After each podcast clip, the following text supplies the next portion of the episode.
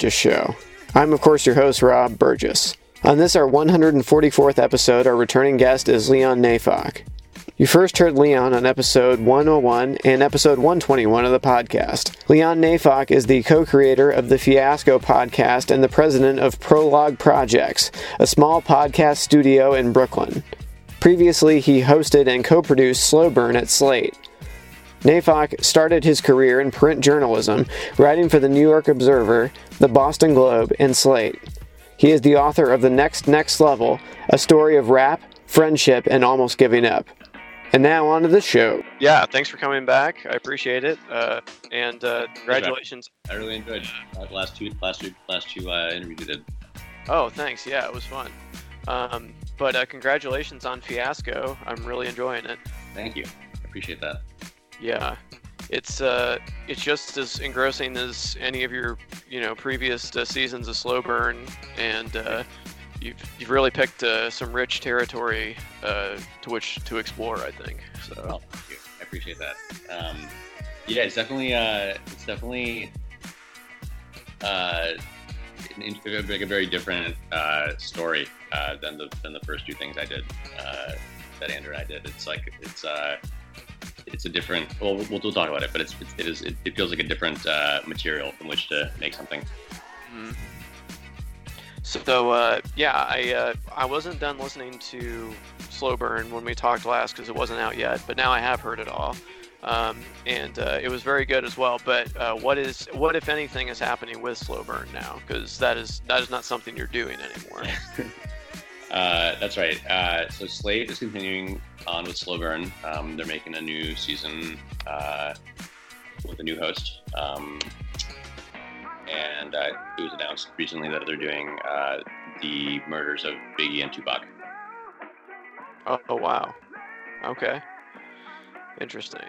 Now you're on to your own company now, which is called Prologue Projects, right? Yeah. Uh, well, so it's sort of like it happened like uh, somewhat simultaneously with the Luminary stuff. Um, basically, when I was at Slate, uh, and slow burn was sort of taking off, we started getting interest from uh, like TV people uh, about the rights to slow burn, and so and I didn't really know how to deal with it, so I I asked around, you know, asked my friends like if they knew anyone who could help me with it, um, and I ended up hiring a manager um, who sort of helped me negotiate that whole situation.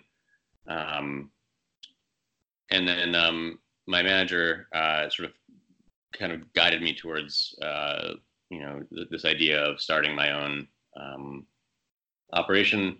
You know, where where where I would own you know the work that I was making, and um, you know I could be sort of more like in control of my destiny, which is the word that he and other Hollywood people love to use. You want to be in control of your own destiny. Um, mm-hmm.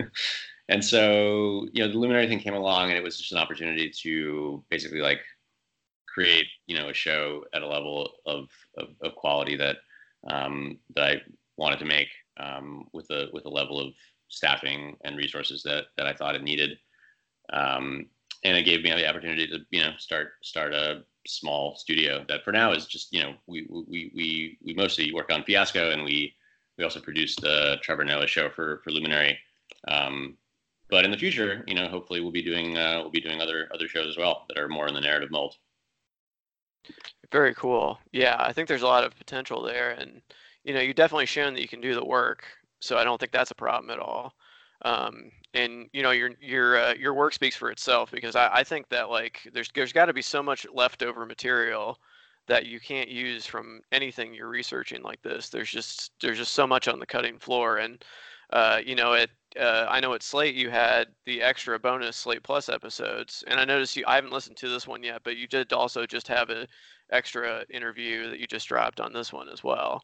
Yeah, we, um, sort, of, we sort, of, put out like a, a little inter- interlude in between mm-hmm. First half and second half of the season. Right. Well, why do you? Uh, uh one thing I wanted to ask about your structure is why do you limit yourself to a certain number of episodes? Um, is that like for reasons of cost or scale, or I mean? I know it's got to be hard to produce that much good content, but like there's got to be more to say than that. Like I just feel like there's even with everything you said, and I I really enjoy it. It's like I feel like this could be twice as long, and I would be just as interested. You know. So I mean, there's a couple there's a couple things that go into that. Um, you know, one one one sort of I guess thing to say up top is that you know we we really plot these things out in advance. Um, Sure. So like even though we're we're currently still working on the final two episodes that haven't been you know we still have three episodes to release.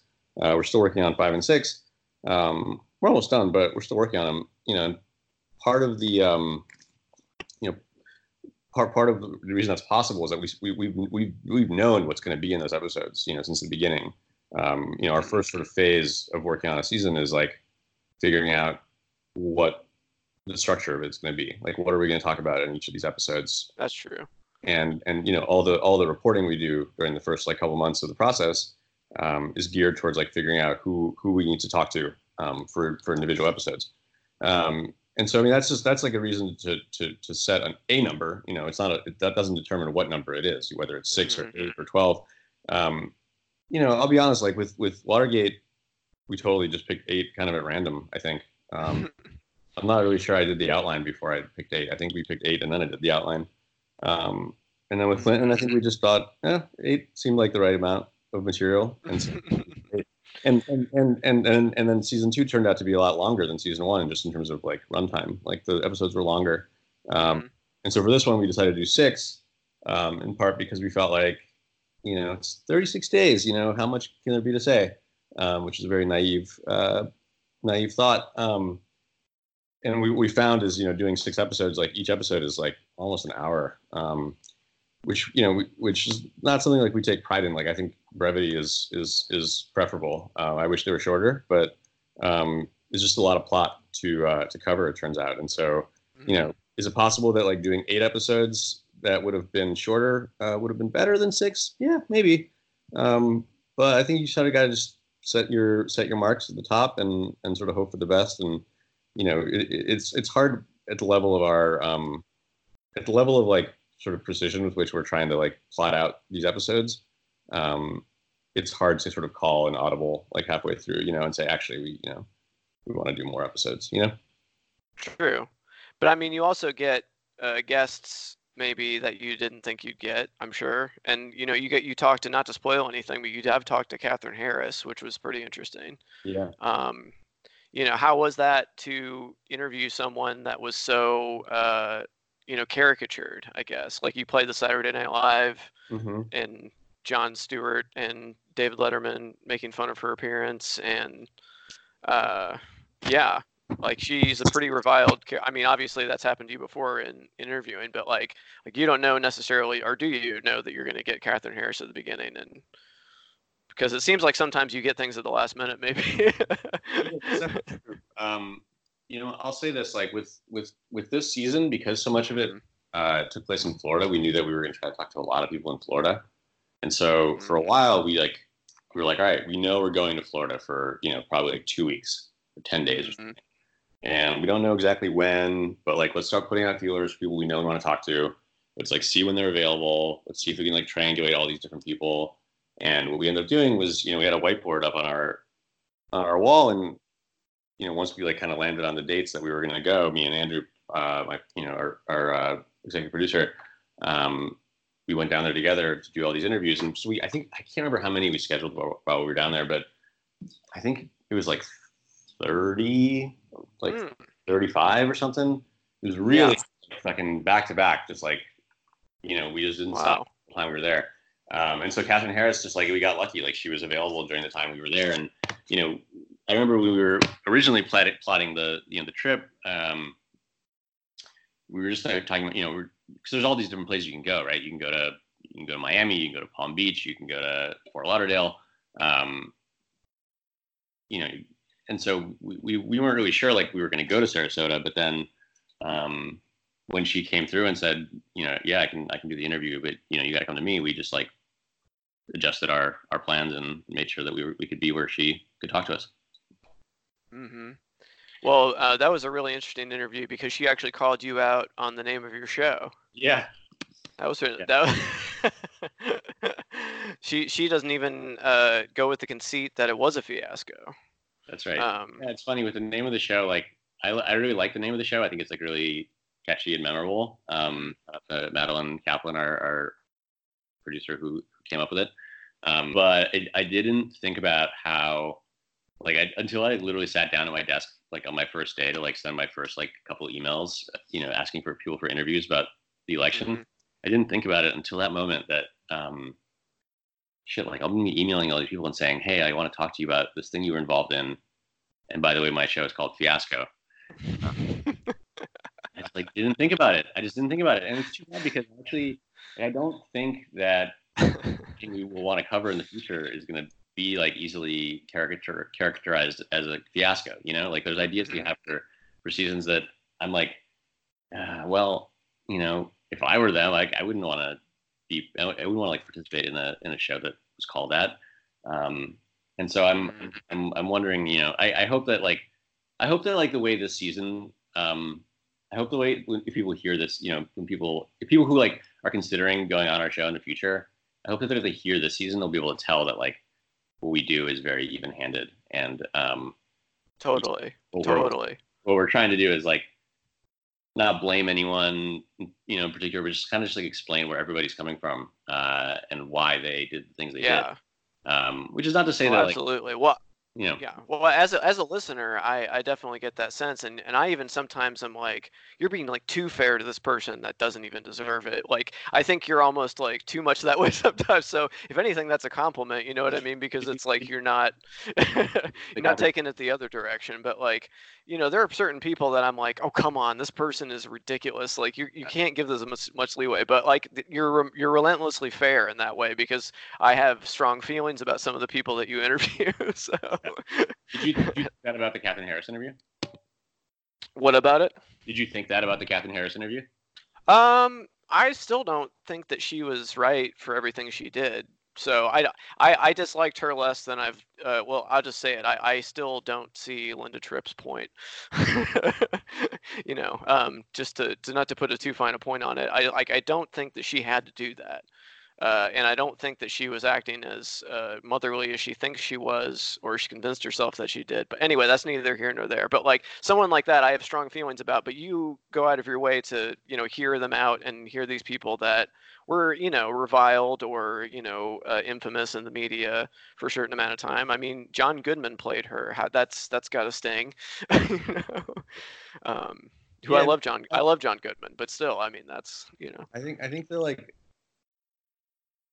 I think there's a I think there's like an expectation. Maybe you see this a lot with like magazine journalism, where people are read some readers for some reason expect you to like at the end of like a quote, you know, you quote someone saying something or you describe them doing something, and people will expect you to be like, and I think that's bad. Yeah, right. I, I, disapprove of that, by the way, just so you know. Mm-hmm. It's like, you yeah. Don't, you, you don't need to put that in. Like, no, you don't and it's like people off people often like will read a profile of someone who they think of as a villain and they'll read the profile and they'll be like i can't believe the new york times like didn't call this person out on this this and this. And it's like yo you know about this this and this because you read it in the story. Like and the person put those things in for a reason. Uh, the reporter put those things in for a reason you know what i mean? And so like i think there's there's a way to be like even handed but still a point of view you know? Like you're still making choices about what you're putting in front of people and you're you know the, the job i think is not to be like to not have a point of view is to it's to it's to be unbiased in the sense of like not um not being untruthful you know like mm-hmm. uh in the service of of kind of helping one side or the other look better you know? Absolutely. Yeah for sure um, now going back to the like, you know, I talked about Jon Stewart and David Letterman saying some pretty outrageous things. You know, in, in your slow burn, you had, of course, Bill Maher saying some pretty gross things about Monica Lewinsky and yeah. other people. That it was it was just okay to say at the time. Um, what have you found going back to uh, the original audios that you've heard? Because you use a lot of primary source material, which has got to be fascinating to pour through. I'm sure. Definitely. Um, yeah, big, big, big shout out to my team of, of, of, of, amazing producers who who've done like the the lion's share of, of the of the archive digging. I get to be the one who like hears it once they've like found all the good good mm-hmm. stuff, um, and then you know try to incorporate it into a script. But um, it's it's uh, you know one thing that was interesting about kind of moving from the 70s to the 90s between slow burn one and two was that with the with the with the 70s, like all the tape, all the archival tape is um, just you can just like you can just like hear the 70s you know? It just Mhm. like sounds like the 70s and with 90s it's like a little more it's like obviously more modern by 20 years uh, and it's um it's like not as identifiably in the past.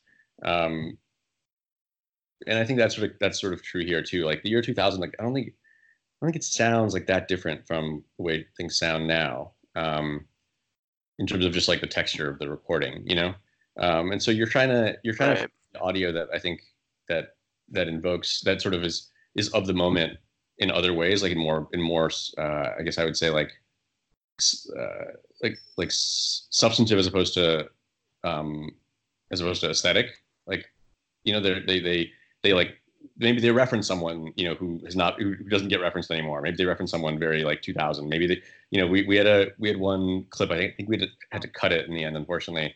But like it was a it was a clip of the macy's day parade on thanksgiving 2000 um, which took place right as the recount was cresting and uh, the Baha Men were performing let the dogs out you know? And that's just like it's such a perfect clip because you're like, remember, like this this this is this this could not have happened any time other than thousand.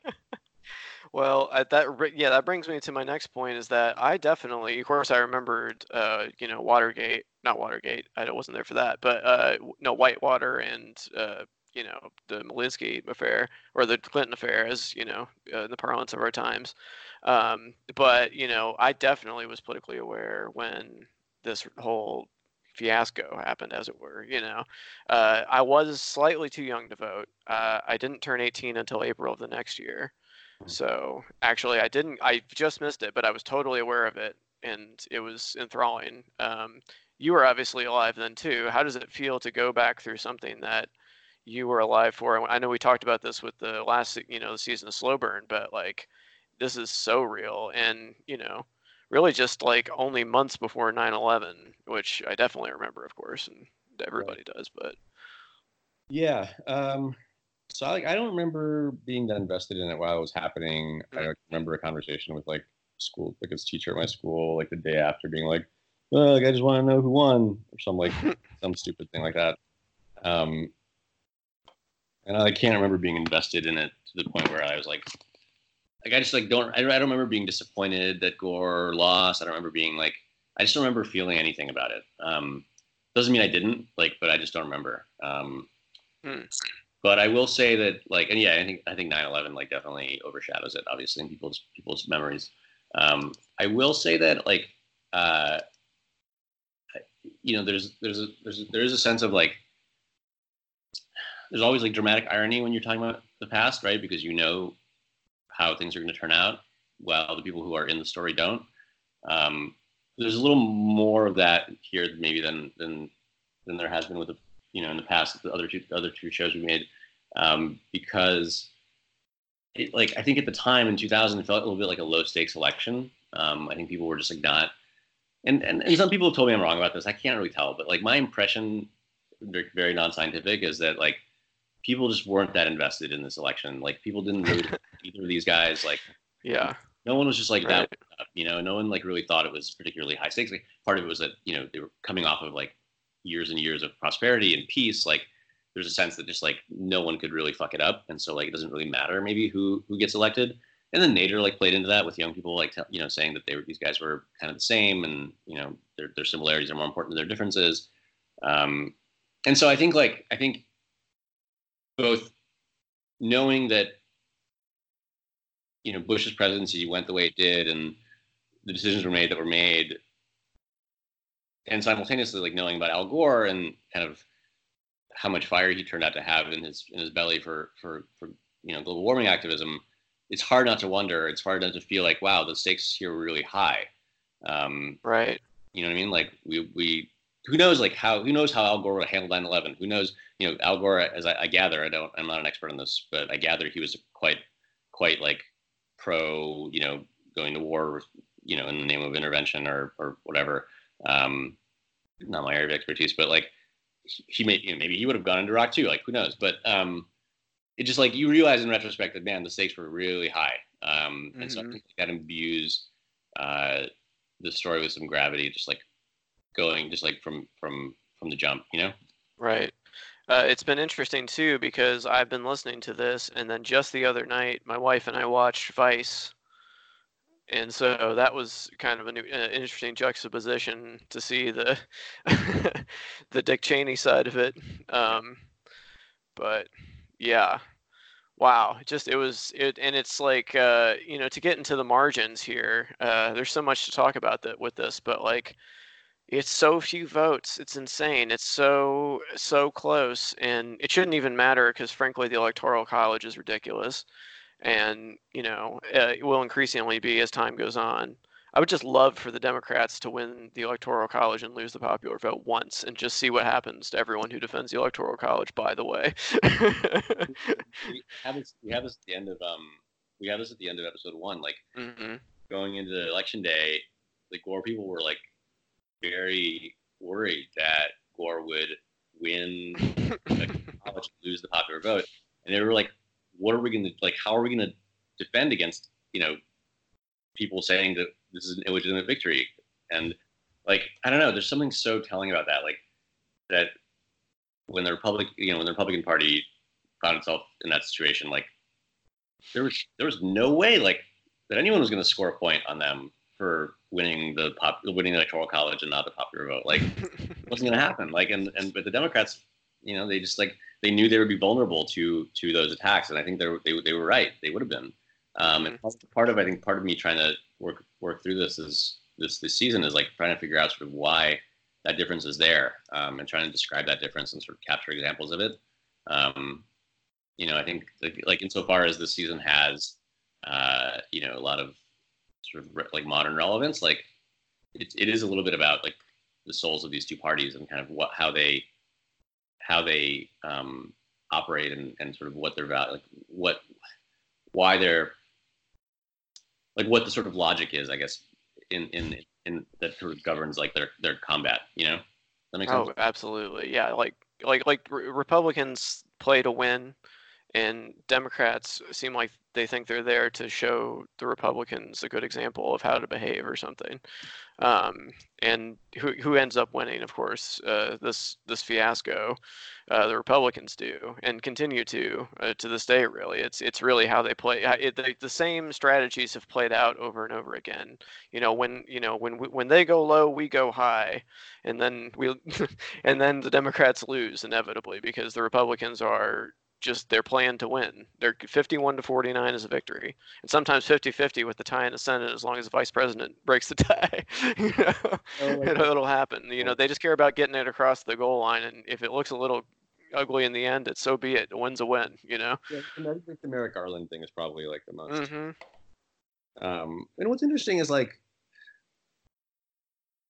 I don't know, like, you get why people are reluctant to, you know, to be. I don't know. It's. It. I guess what. I guess. I guess what I've been sort of trying to figure out is like, why is one side so immune to charges of hypocrisy and so indifferent to them, while the other one seems like to be concerned about them and like to be governed and sort of be compelled by them mm-hmm. like by fears of being accused of hypocrisy, but also like is I think correct in that in its in its assessment that in their assessment that they are more vulnerable to it to those charges than the Republican Party. Right. And I just I that's sort of been like the the thing I'm trying to crack is like hmm why is that? Um, and was there you know I think I think a lot of people who were involved in the recount, especially on the Democratic side, obviously because they lost, like they they they do a lot of looking back and wondering what they could have done differently. Um, I think there's there's obviously a lot of that um, in the in the show, um, just in terms of like specific decisions that people made that maybe they they wish they'd made differently now. But but I think at the at the very sort of foundation of it is a sort of question about like what's the difference between these two parties and and and also like how should a party be? You know, should a, should if should a if you believe in a party's uh, platform and, and you know the ideology that it supports, like isn't the moral thing to try to win as you know as ruthlessly as possible? Um, you know, I think I don't think there's any any easy, easy answer there. Oh, for sure.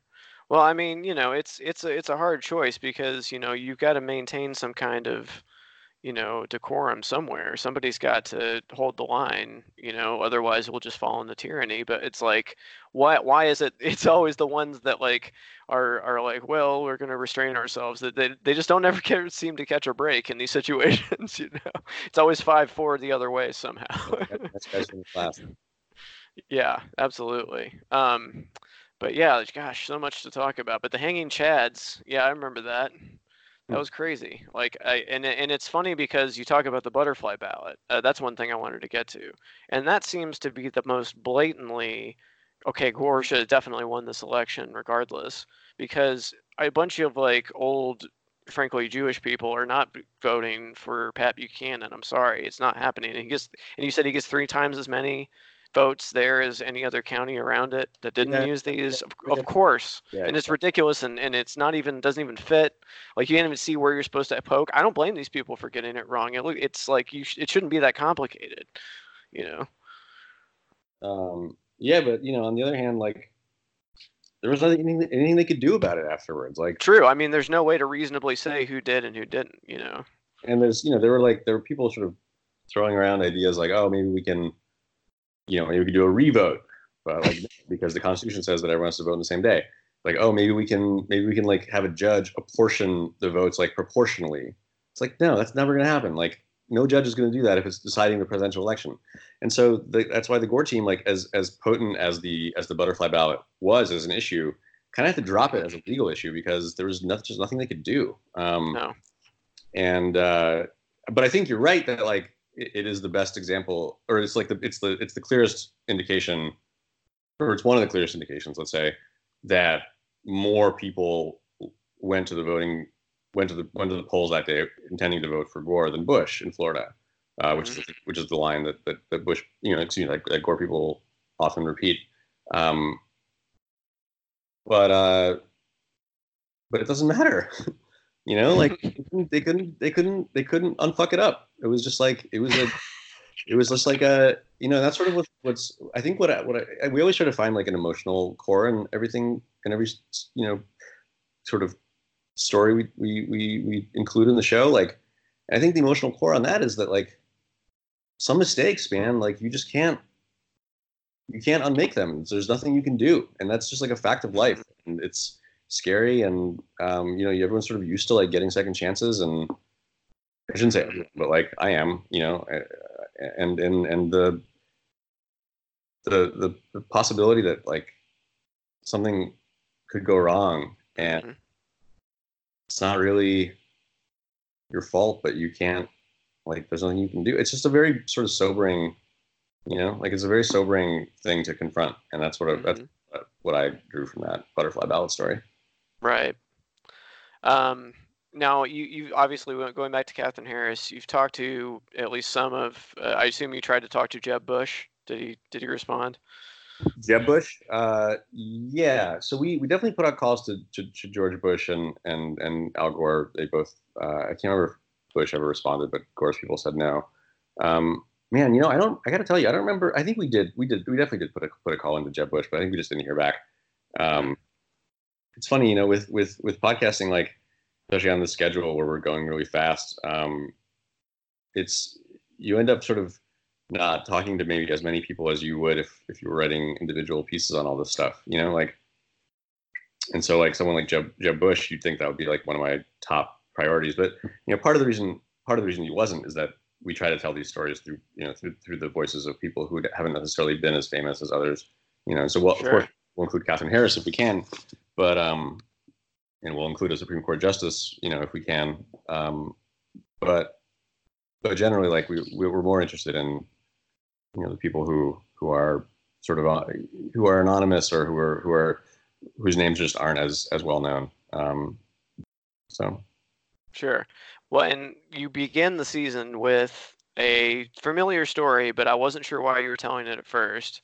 And I was like, okay, all right. So this is like the Elian Gonzalez thing. And then, you know, I'm like, why am I listening to Elian? I, th- I actually looked at my phone. I was like, this is that fiasco podcast I meant to listen to, right? like, it's not the Elian Gonzalez story that I accidentally clicked on somehow. that's that's funny that you thought maybe it was the wrong podcast. Um, So yeah, so so Elian Gonzalez was um, a little boy whose mother had brought him to Florida, to the United States from Cuba. Um, she was in a in a boat with I think ten other people, something along those lines. Maybe it wasn't quite ten, but anyway, they, they capsized and and everyone, um, I think everyone died except for Elian. Maybe there was, I can't remember if there was one other survivor. I think there was not. Um, I should know that, but anyway, so Elian, Elian survived. Um, he was clinging to an inner tube, and he got discovered by a couple guys who were out uh, in the Atlantic Ocean fishing that morning, uh, and he became this this this incredibly iconic sort of symbol of uh, well, I don't know. Symbol is probably the wrong word. He was he was a symbol of something. I don't know what he was a symbol of, but basically he became to became very important to Cuban Americans in, in Florida and my in, in, in Miami Dade specifically, um, because a lot of those you know most of those people had fled uh, Cuba um, when when Castro took over, and and they were you know extremely anti-communist. They were extremely anti-Castro.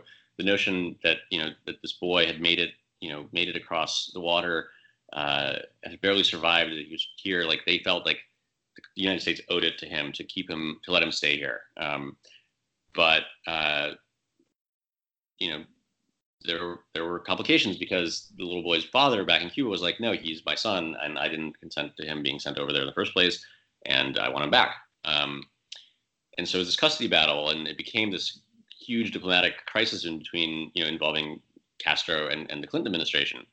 And the Clinton administration was sort of like, look, we we have to give him back to his father. Like we he, he had he had family in, in, in Miami Dade who were taking care of him. Um, but you know the, the, the, position of the DOJ and at, at uh, INS was we, can't we don't, we, don't have the discretion to keep this boy here. Like he has to go back to his father uh, in Cuba. Um, and so that infuriated the Cuban American community in, in Miami, which is a very powerful constituency. Like not only are there a lot of them, um, but they also are extreme. You know, many of them. You know, there's a there's a very like powerful Cuban American elite in Miami Dade in Miami Dade County, um, and uh, they were very very very like furious with the with the uh, Clinton administration, particularly after they after the Clinton administration sent in you know armed uh, armed guys to, to, to, to, basically pull him out of his house and, and, and put him on a you know in a van. Um, you know, I'm sure a lot of people remember that iconic photograph of him uh, in the closet while there's a gun in his face. Um, mm-hmm. Anyway, so so the Clinton administration was sort of being held responsible for this by the by the Cuban Americans in, in Miami, and, and Al Gore, who was running for president at the time, uh, caught the you know caught the caught the tough end of that of that deal because whereas Clinton himself was not running for reelection, Gore had to you know answer for for the Clinton administration's actions, and he knew that he needed to win Florida, or that it would be really really really helpful for him to win Florida, and he knew that the Cuban American community was you know key to getting that to getting those 25 electors. And so he was caught in this very uncomfortable position um, where he where he didn't quite know what to say i think about whether elian should be allowed to stay or go mm-hmm. well meanwhile george bush just jumped out there and he, he he had a position right he was like yeah i think the boy's father should come over if he wants to be an american or something yeah that was his position right he should the boy's father should come come come and take a whiff of freedom. Yeah. Absolutely. But but that's another thing about Gore is that you know, kind of I I, I, I I sent this as a message to my friend Jonathan, who's a, a guest on the podcast often too. Uh, he reminds me, Gore reminds me a lot of Robert Mueller in in in demeanor and like just blind trust that the system will work if you just follow the rules and you know like like it's just they they just there's these boy scouts that think that if you just dot all the i's and cross all the t's you can you can win in the end and the system will work. And it's like the republicans are like we we use the rule book for kindling and we tip the board over and that's how we win you know? Um, so uh, it's just it's just interesting that that you know uh, once again it just seems like it certain is a certain like and it's sad that that's you know a sucker's game uh, but it seems to be and that was uh, that was his position on the uh, uh, military base that was going in the protected Everglades mm-hmm. uh, too. Like he was not going to comment because it wasn't time, knew my influence, blah blah blah. Um, right? Yep. Yeah. Right. Had you had you heard about that issue before? You heard? you heard- No, absolutely. It was new to me. News to me. Good, good, good. Yeah, it was new to me too. But it seems incredible. Those little things, you know, it doesn't seem important to me because I don't live there, or I, that's not my issue. But Yeah. those people turned out to be incredibly important.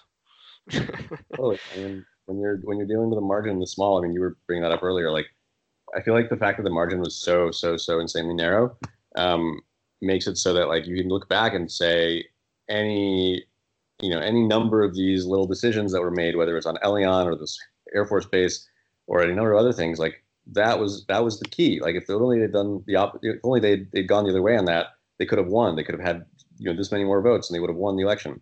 Uh, and it's almost like a I, I feel like it's almost like a cheat code um, in a way is, is, is in terms of just like crafting narrative because it like it allows you to kind of in, imbue every little thing with the stakes right because every little thing could have been the, the thing that clinched it right so sure.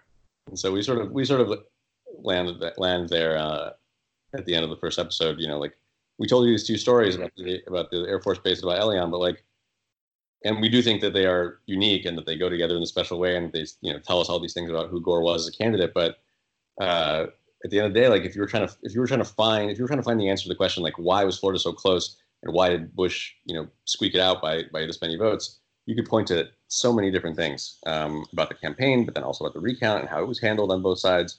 So it's it's a it's a it's a convenient sort of uh, it's like a it's like a it's like just turbocharges your narrative when you can when everything feels so high stakes, you know. Right. And I remember um, uh, I was a I was in a band in high school, several, uh, and uh, I I used to love Rage Against the Machine, and we played a lot of Rage Against the Machine songs, and there was Rage Against the Machine video. Uh, to a little Rage Against the Machine because of this because we because we were looking at uh, Rage Rage Against the yeah, Machine performance outside of uh, the DNC sure, like, on a little absolutely. on a little kick for a while. Definitely. Um, but they had a video. I, I can't remember if it was Testify. No, it wasn't Testify. It was it was something off that Battle of Los Angeles album. Anyhow, uh, it was like it was comparing all the ways that Bush and Gore were the same. And you were talking about it being a low stakes election. That was kind of the Yeah, Ralph Nader. I wish I knew that. I Yeah. Uh, it's gosh, it's whatever the first single. I'm gonna look it up. But anyway, it's uh, Testify. Gor- no, Gor- Guerrilla Radio. I think it was. Radio. Right. That was the first single. That's right. Yeah, there you go. I remember listening to these songs on the radio. For sure. But in the video, they like have this like uh, montage back and forth of them from the debates, um, and it's like they're saying the same thing, and it's like there's no difference between these two, and that was the kind of the uh, Ralph Nader line uh, too. And you interviewed Ralph Nader, and that was that was super interesting. Yeah. Um, but like, what do you think of their complicity? First of all, because my, my wife has a funny line about the Green Party is that uh, sh- she says that they care more about the environment than any other party, but they've really done more to wreck the environment than anybody because they've helped more Republicans get elected than, than really anybody. So it's like they're really self-defeating in that way. But they but they're like, oh, there's no difference between the these two. Like, what are the what's the, the same things at the debates, same answers. Uh, real quick, it looks like the Guerrilla Radio video is not on YouTube. I wonder why. That's strange. We're gonna have to figure this out later. Um, yeah, so I don't know. I I I I get Nader's argument, which is that like, I mean, his argument in a way is sort of connected to the thing I was just saying, where he's like, look, you lost this election for like a gazillion different reasons. Like, why are you focusing on me as like the guy who tipped it, whereas like all these other things, you know, all these other decisions that you made uh, were, you know, were just as just as consequential. Um, I think, I think there's something to that. I think at the end of the day, like it's hard. It's really hard not to not to look at what happened and say, "Wow, Nader definitely pulled you know some number of hundreds or even thousands of votes from Gore over this fucking Homestead Air Force Base thing." And if he hadn't done that, if he hadn't like made that a part of his pitch and you know hammered Gore on it in Florida, like right before the election, uh, maybe maybe it would have been different. And yeah, I think I, I, I guess like one thing that surprised me about the Nader interview is, I mean, he he he he's he's defiant, you know, like, and I guess I I would have expected it maybe just a little bit more, um, just like a combination of defiance and also like, just like melancholy over it, you know, as opposed to just purely defiance. You know what I mean? Yeah, because surely he would have preferred. Eh, Come on, if you if you had to ask him Yeah, for I real, so. I'm sure he would say that Gore would probably have been preferable to Bush in his estimation. Like like just from his point of view, his worldview, what he wants to have happen. Like so. he, yes, they're very similar. Yes, I see their point in that way, but it's like, come on, when it gets down to it, you got to make a choice.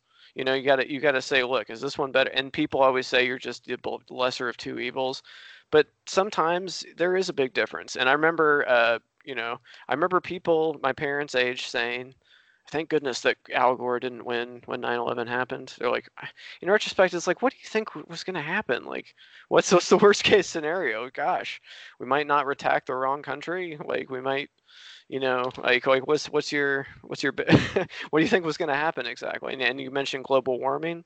It's fascinating to think uh, what uh, would have happened, you know, different because it seemed so mundane at the time. And I, I do remember thinking that Gore and Bush were the same, and like Gore, like Bore and Gush or whatever. And Hmm. you know, there was a Saturday Night Live thing about you know the lockbox. Uh, Al Gore, he never really lived that down. I think that he, he that might have cost him a few votes, frankly. Yeah, well, I mean, I think part the thing that the thing that was part of, which was like this idea that he was boring and stiff, and like you wouldn't want to hang out with him or have a beer with him, or he was like unlikable. I think that was very, very powerful, and um, it's uh, it, one thing that this, you know, and one of the reasons we wanted to dedicate an entire episode to the campaign instead of just starting with the recount right away was that I think the, that campaign is super relevant to, you know, at least the Democratic primary that we're in the middle of right now, because I think likability is really, you know, something people are thinking about. There's a, you know, there's a debate about whether that's a, you know, a, a, a- dimension along which women are are are, are uh, uh, judged more harshly than men, or in different, or along a different, you know, different standards than men. Um, but like for sure, you know, likability was was huge in this election. So it, you kind of wonder like, what's the lesson here? Is the lesson here that we need to not we need to not run people who are you know unlikable but good on po- on the policies or whatever, or is the lesson that um, you know that that uh, there's a way to I, don't- I don't know you know what I mean like it's it's maybe the answer is like likability is really important you can't just like ignore it and pretend it doesn't matter um, so I think that's one way in which it you know sort of resonates with today. Yeah, definitely. Um, how do you feel about uh, you know, because you you ended uh, Slow Burn with kind of almost a teaser. I felt like for Fiasco because you end it with a reference to what do you, what I don't remember what you said exactly at the end, but it was something about the and then the 2000 election happened, and it's like, oh, okay, I see.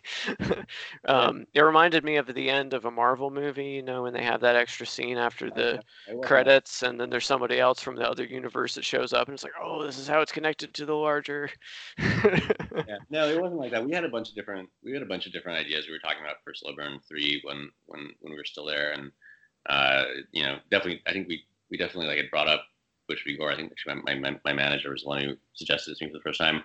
Um, we definitely talked about it. We talked about like you know twenty other possibilities, and it it, was it was just like a a natural endpoint for that story because you know that it, was this it's the story of how the next president was chosen and how Clinton's presidency came to an end. Um, but yeah, no, we didn't. We we didn't know. We didn't know we were going to do it at that point.